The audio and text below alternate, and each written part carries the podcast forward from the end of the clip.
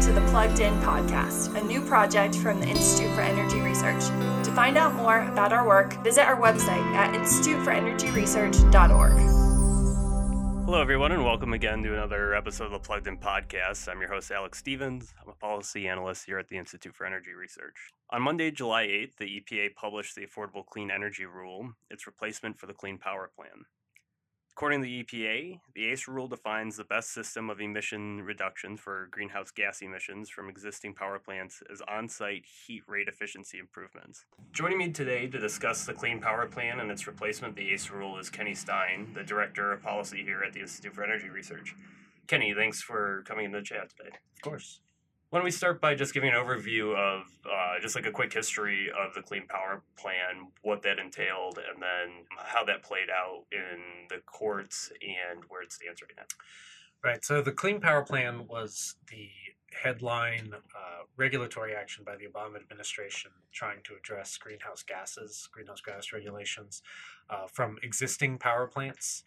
So it was they originally proposed it in 2014, essentially finalized in 2015, uh, but it was challenged in the courts, and it was ultimately uh, stayed by the Supreme Court, the implementation, because it uh, relied on some novel interpretations of existing uh, EPA authority. So the the first key difference that this Clean Power Plan was from any other previous regulatory activity was that they set emissions reductions for greenhouse gases uh, based on each state, and they said each state had to reduce their greenhouse gases by X percentage. Thing is, is that this had never been done under the Clean Air Act before. Always, the historically, you know, the regulatory process would be you have a power plant, it emits uh, nitrous oxides or sulfur oxides, whatever it's emitting.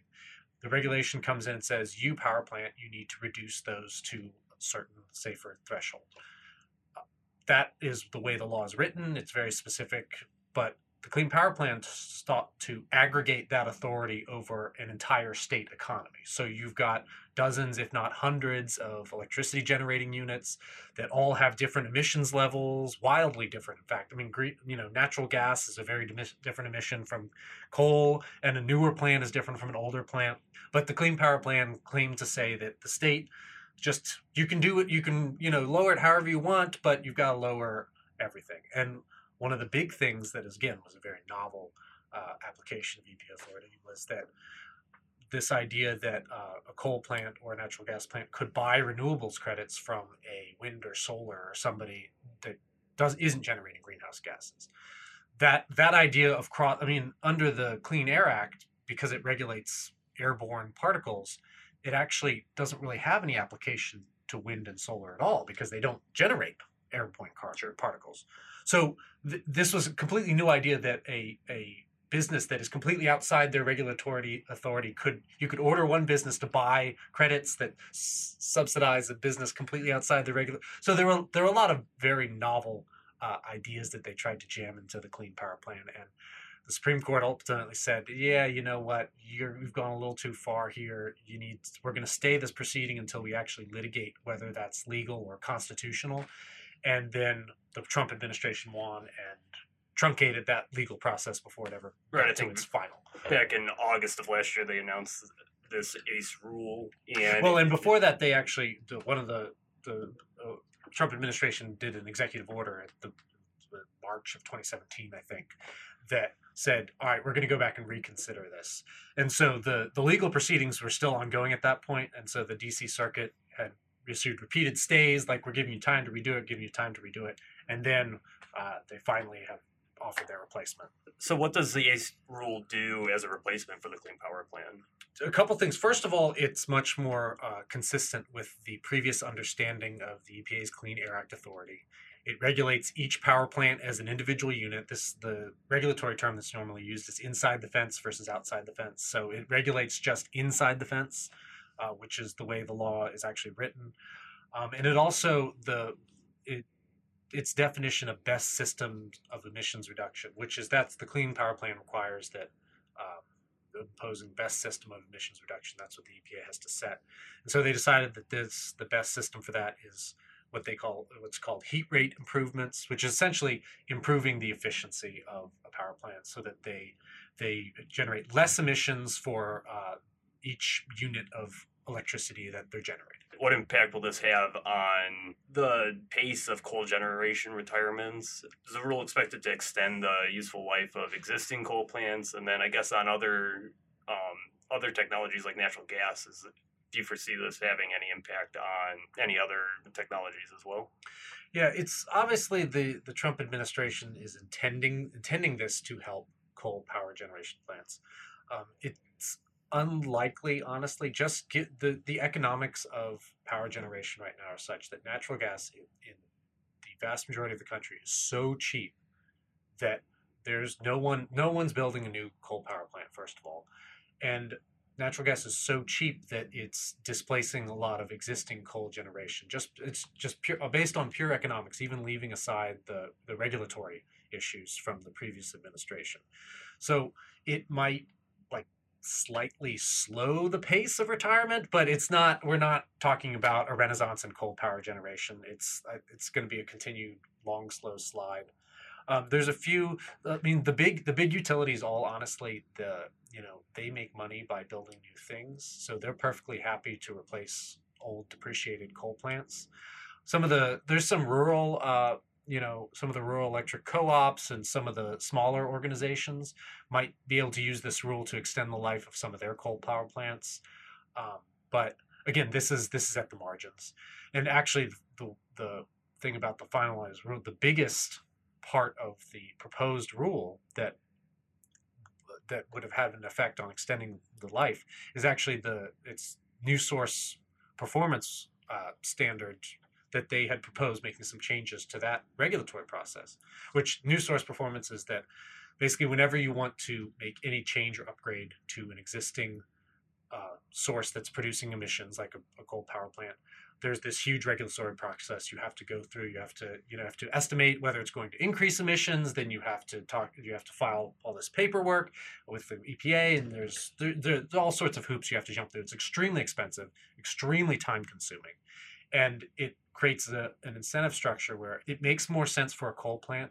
to just keep burning their old dirty systems from 40 years ago rather than trying to make upgrades because it's just so ridiculously expensive the thing is, is that that part of it, that that regulatory reform, which is the key for extending the life of coal power plants, uh, they left out of the final rule. The Trump administration says they're going to issue it as a separate uh, finalized rulemaking uh, at some point in the future. But honestly, for to, in in my opinion, that is more important. The more important half of that the proposed rule for extending power plant uh, life or coal power plant life, then, you know the ACE rule itself isn't going to overcome the existing economics. Sure. Is there any expectation of when uh, we would see that rulemaking, or is it just kind of left up in the air? Yeah, it's there. The there hasn't been really any indication. Uh, I, they've left it up in the air. Um, I think probably because they don't want. They'd rather. It's probably for litigation purposes. I think they want to try litigate the ACE rule and the new source performance separately rather than getting them conflated in the same litigation. But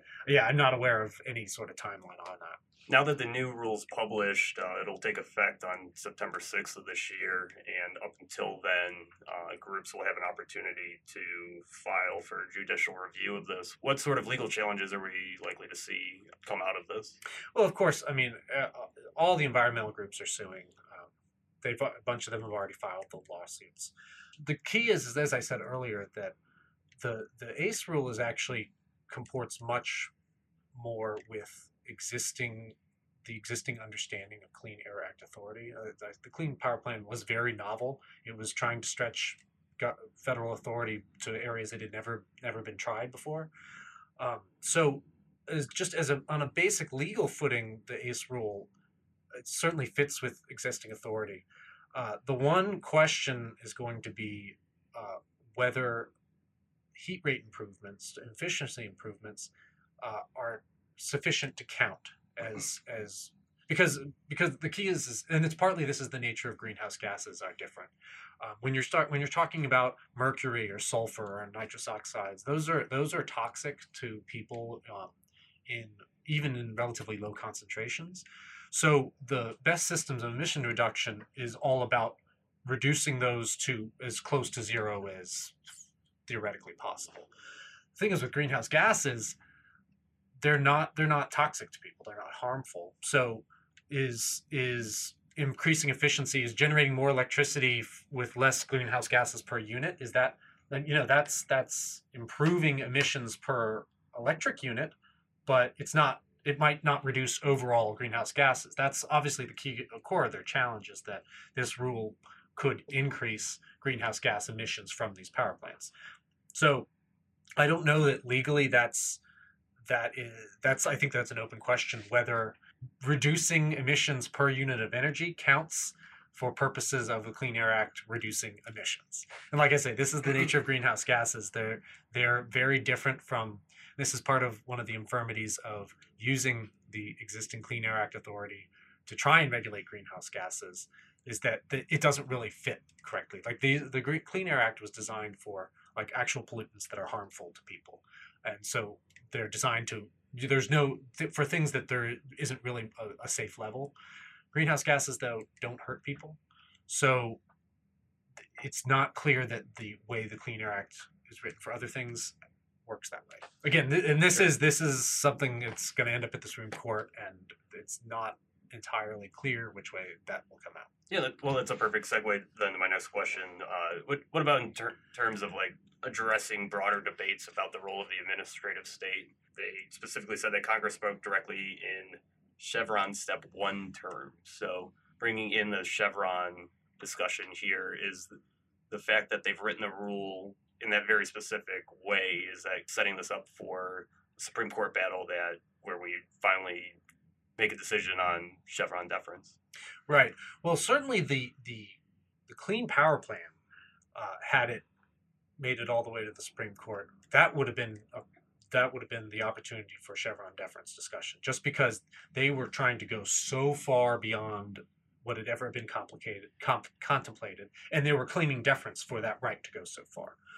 Now, with the ACE rule, though, because it's actually so much more within the explicit statutory authority of the Clean Air Act, it's probably not going to be a great opportunity for deference. However, as I was saying, the discussion about what does best system of emission reduction mean, that could be an opportunity for the court to say, I mean, EPA gets to define this. Like you, you Sierra Club don't get to define what best system of emissions reduction is. But of course, the you know the that would involve the a Chevron relatively Chevron skeptical conservative majority uh, deferring to the EPA, which are, will they will they do that? Uh, oh, and, and this could also scramble the normal the normal lines because the liberals normally always want to defer to the agencies. Uh, the so-called conservative wing, you know, are usually skeptical. This might flip that positioning. Uh, so, again, uh, I'm not sure that this one necessarily. Usually, usually the cases with unique circumstances or egregious circumstances are the ones where you sometimes get these big movements like a thing like chevron when you start when you know if an agency is like really abusing a private citizen over something ridiculous and claiming deference for it that's the kind of thing where you expect that they might take the opportunity to blow it up because it's just such an egregious misuse of power in this circumstance this is a pretty restrained use of regulatory authority so I'm not sure that it necessarily becomes a Chevron deference thing, but it's the, it's a type of big case that uh, if five justices feel like they want to make a change, this is, it is an opportunity, and this will be going to the Supreme Court. It's like it's going to get to the Supreme Court somehow. Just to conclude, in the broad scheme of things, how big of a deal is this rule? Um, obviously, rolling back the Clean Power Plan was an important step in uh, stepping away from some of the Obama era policies. But in terms of emissions reduction and what we've actually seen over the past couple of years, a lot of that's just being driven by the shift to natural gas that you uh, talked about earlier. Yeah, I mean, overall, the United States actually is might even make its emission the emissions reduction targets under under the clean power plan without a clean power plan like because of the natural economics of what we were talking about earlier so, and as I said, it's unlikely to slow. The ACE rule is unlikely to do much to change the the pace of retirement of coal plants. So, uh, you know, in the in the overall emission scheme and economic scheme, I'm not sure that it it changes that much from the trajectory we're already on just because the clean power plan never went into effect. You know if we were talking about actually repealing a, a regulation that had gone into effect there'd be you'd obviously there'd be a lot more uh, obvious effects. However i do think from an overall uh, scope and power of the federal government this this is an important statement because the clean power plan was a massive overreach. Even even Laurence Tribe one of the most lefty law professors out there even he claim was, you know, going before Congress and arguing before the Supreme Court that this was unconstitutional, was a massive overreach of federal power. So, in that sense, it's to redefine that actually, you know, federal government, EPA, your power is not unlimited. I do think that's an important statement. And frankly, this just re-emphasizes, and this was there's this discussion during the Clean Power Plan was part of the uh, litigation attacking it, was that if Congress decides that greenhouse gases are an existential threat, are that dangerous, and need to be regulated, Congress needs to pass a law to do it. You, trying to shoehorn greenhouse gases into a bunch of existing authorities that are really meant to do other things is is one is stretching stretching the boundaries of the law and the Constitution. Two, it's extremely inefficient because you're you're coming at it from the back door. You're, and and thirdly, it's it's frankly it's undemocratic like if, if Congress thinks it's important, Congress needs to pass a law. And if Congress if Congress can't agree on it, then it probably means that the American people aren't agreed on it, and that means we need you know you need to you need to persuade people and win some elections, and rather than trying to do things by regulatory fiat. My guest today has been Kenny Stein, our policy director here at the Institute for Energy Research. You can read more about this topic and many others at our website, instituteforenergyresearch.org.